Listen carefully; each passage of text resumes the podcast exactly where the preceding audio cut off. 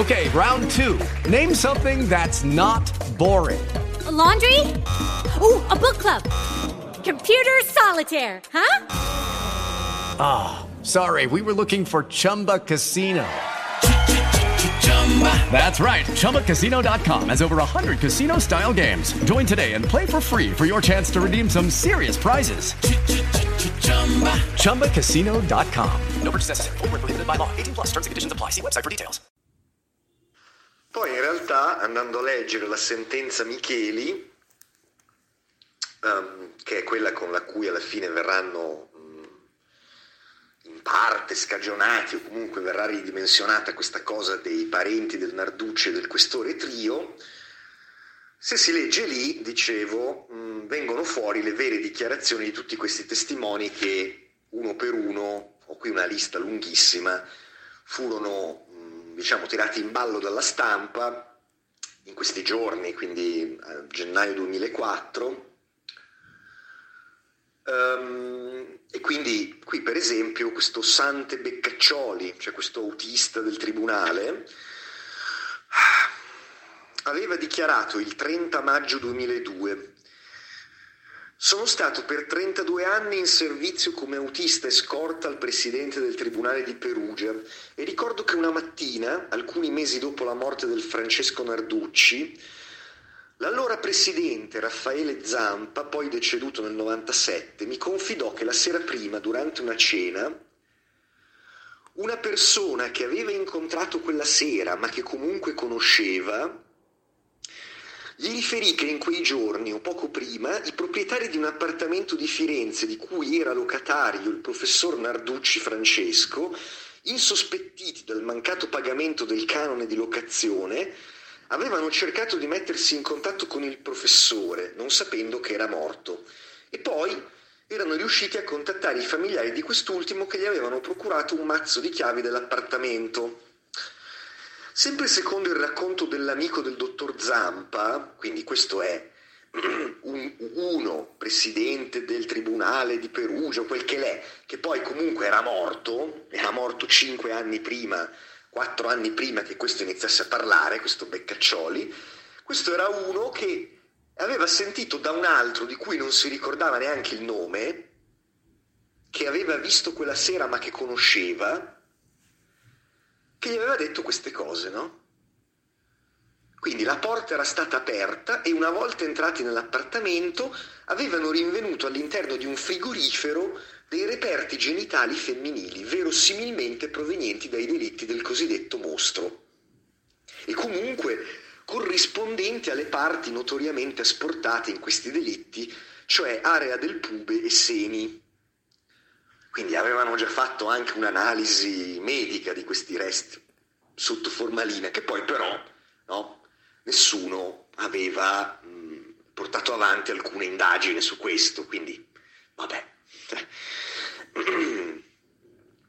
Rimasi colpito da questo racconto anche perché il presidente dava la massima credibilità alla persona che glielo aveva riferito, che però non si sa chi sia. Chiese al presidente se non fosse il caso di avvertire gli organi di polizia, ma lui, stringendosi nelle spalle, disse: Ormai è morto, Sante, che vuoi fare? Ok? E poi il giorno dopo, 24 gennaio 2004, il Corriere della Sera, Fiorenza Sarzanini, mostro una loggia protesse un mandante. Le indagini sul ruolo di Narducci, entrò in una setta, potrebbe essere stato il custode dei feticci. Firenze, un testimone rivela, tra i massoni qualcuno sapeva e non denunciò. Giuttari, ora c'è chi parla. Dunque, in questo articolo, in questi articoli in realtà, perché ce ne sono diversi, si esordisce così qua, no? Cioè, quindi dopo il pittore francese, mm, come si chiamava? Claude Falbriard, dopo la villa degli orrori, dopo il SISDE, il fascicolo del professor Bruno. si arriva finalmente no, al, alla, come si dice, alla formulazione del teorema. la massoneria perugina sapeva che Narducci Francesco era coinvolto nei delitti del mostro, ma decise di non far trapelare nulla per evitare che fossero coinvolti tutti. Una nuova testimonianza nell'inchiesta sui mandanti degli omicidi compiuti in Toscana fra il 68 e l'85 rivela intrecci finora insospettabili e delinea nuove responsabilità di chi avrebbe tentato di nascondere la verità.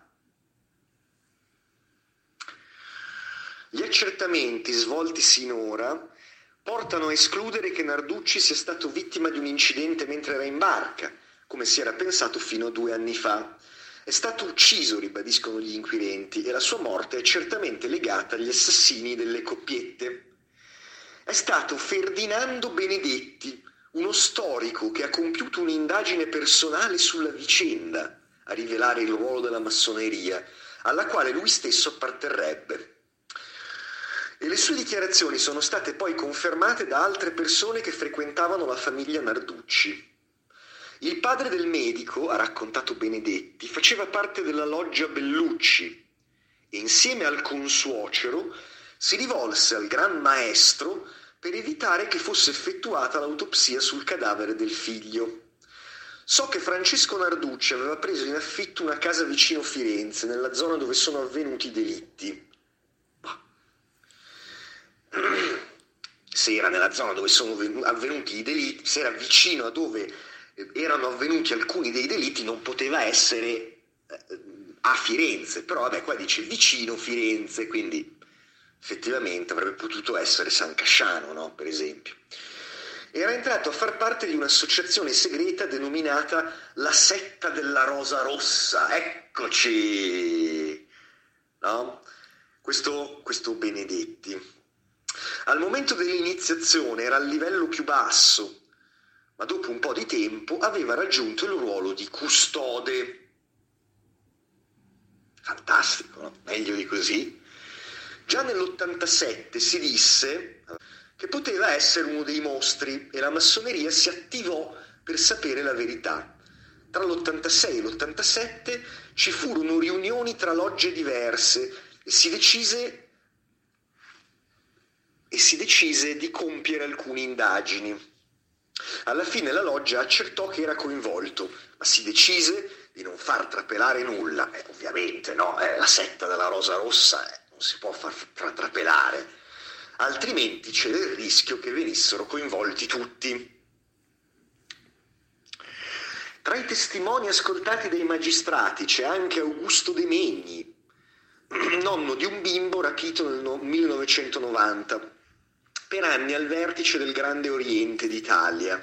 So che Narducci andava a Firenze e che frequentava giri poco raccomandabili. E qui poi speculazioni a go-go, no? Secondo le indagini compiute, il dottore potrebbe essere stato il custode dei reperti genitali asportati alle vittime. E adesso si sta verificando se possa esserci un nesso tra la sua morte e la spedizione di un lembo di seno di Nadine Moriot al pubblico ministero Silvia della Monica. L'omicidio della francese e del suo compagno Jean-Michel Cravechvili avvenne l'8 settembre agli Scopeti. Recentemente si è scoperto che la coppia era in Toscana per partecipare a pratiche esoteriche e che sarebbe poi rimasta vittima di un rito satanico. Ma in realtà, voglio dire, um, poi magari lo leggeremo anche brevemente sul, sul documento di questo Vieri Adriani, ehm, questa, non, non, mi, non, me la sento neanche di chiamarla ipotesi, questa illazione, questa, questa, questa, questa insinuazione, questa, ehm, come si dice, questa, questa puttanata fondamentalmente eh, fu smentita in maniera molto dura dai parenti, no? dai parenti ancora in vita eh, delle due vittime, sostenendo che non era assolutamente vero che i due fossero andati nella zona di Firenze per partecipare a presunti riti satanici o pratiche esoteriche.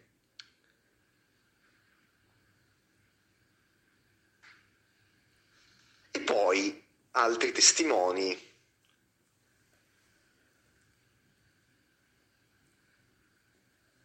Dalle lettere anonime che attribuivano un ruolo a Narducci e ai suoi amici di Firenze come mandanti dei delitti, ha dichiarato ieri Michele Giuttari, capo della squadra investigativa, siamo passati alle testimonianze dirette, quelle che abbiamo appena letto, no?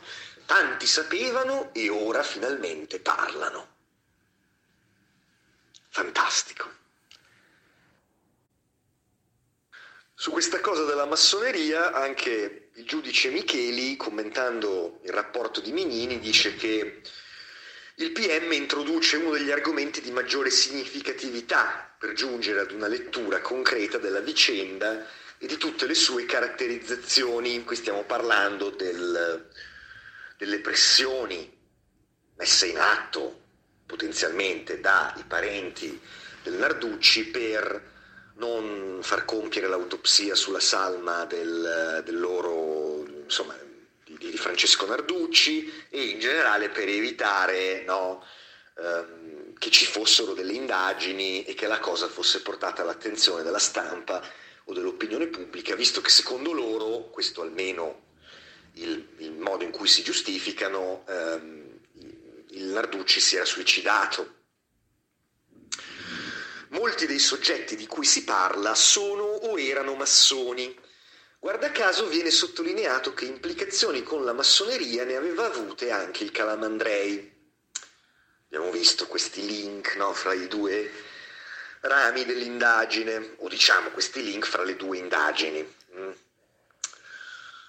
Il professore Ugo Narducci non era solo un illustre cattedratico, appartenente a una delle famiglie più in vista della Perugia Bene, era anche massone, come sostiene il notaio Biavati e come magari avrebbe ammesso anche il, diretto, anche il diretto interessato, se all'atto delle sue plurime assunzioni a verbale in varie vesti qualcuno glielo avesse chiesto. Infatti nella sua ultima memoria, depositata il 6 aprile 2010, Ugo Narducci sostiene di essere stato iscritto alla massoneria, precisando comunque di non avervi mai contato molto. A dire il vero lo afferma anche, con tanto di richiamo al grado 33, il geometra Ferdinando Benedetti, una persona a cui il PM non ritiene di riconoscere il rango di super testimone, malgrado i numerosi verbali a sua firma e oltre 200 pagine di incidente probatorio trascritto, e ha ragione il PM, annota Micheli, perché il contenuto di quelle 200 pagine è il nulla più assoluto. E si trattava evidentemente di mh, mm, pettegolezzi. Questo Ferdinando Benedetti, essendo anche lui un adepto o avendo anche lui partecipato ad alcune riunioni della massoneria, si era messo a fare una sbrodolatura su tutti i vari pettegolezzi che giravano nella massoneria. No? E infatti um, c'è un interessante intervento sul Corriere della Sera, nella parte dedicata diciamo, alle pubbliche repliche, del 18 febbraio 2004, che mo vi leggo. Dunque, qui siamo nella pagina delle opinioni e sono passati, sono passate quasi tre settimane da quell'articolo che abbiamo letto prima. Interventi e repliche, mostro di Firenze, indagini su Narducci. Invio la presente in nome, nell'interesse e per conto del signor Ferdinando Pietro Maria Benedetti, il quale pure sottoscrive, in seguito alla lettura dell'articolo, apparso sul Corriere di sabato 24 gennaio a firma di Fiorenza Sarzanini. Una loggia coprì un mandante. Il signor Benedetti intende precisare che il contenuto di eventuali dichiarazioni rese innanzi al pubblico ministero sarebbe coperto dal segreto istruttorio e come tale non potrebbe essere divulgato a pena di incorrere nel reato di cui all'articolo 326 CP, codice penale.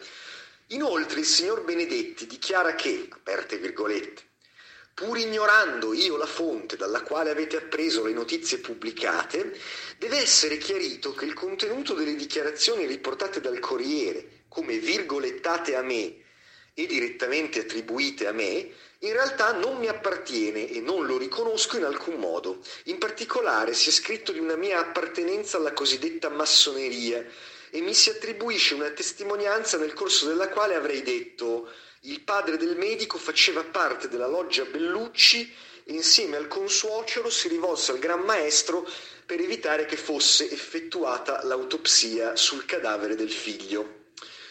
So che Narducci aveva preso in affitto una casa vicino Firenze ed era entrato a far parte di una setta nominata la Rosa Rossa. Non si tratta di mie dichiarazioni e quanto riportato non è a me attribuibile.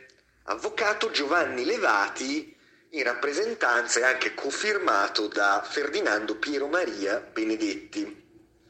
E qui la risposta di, del Corriere è una frase.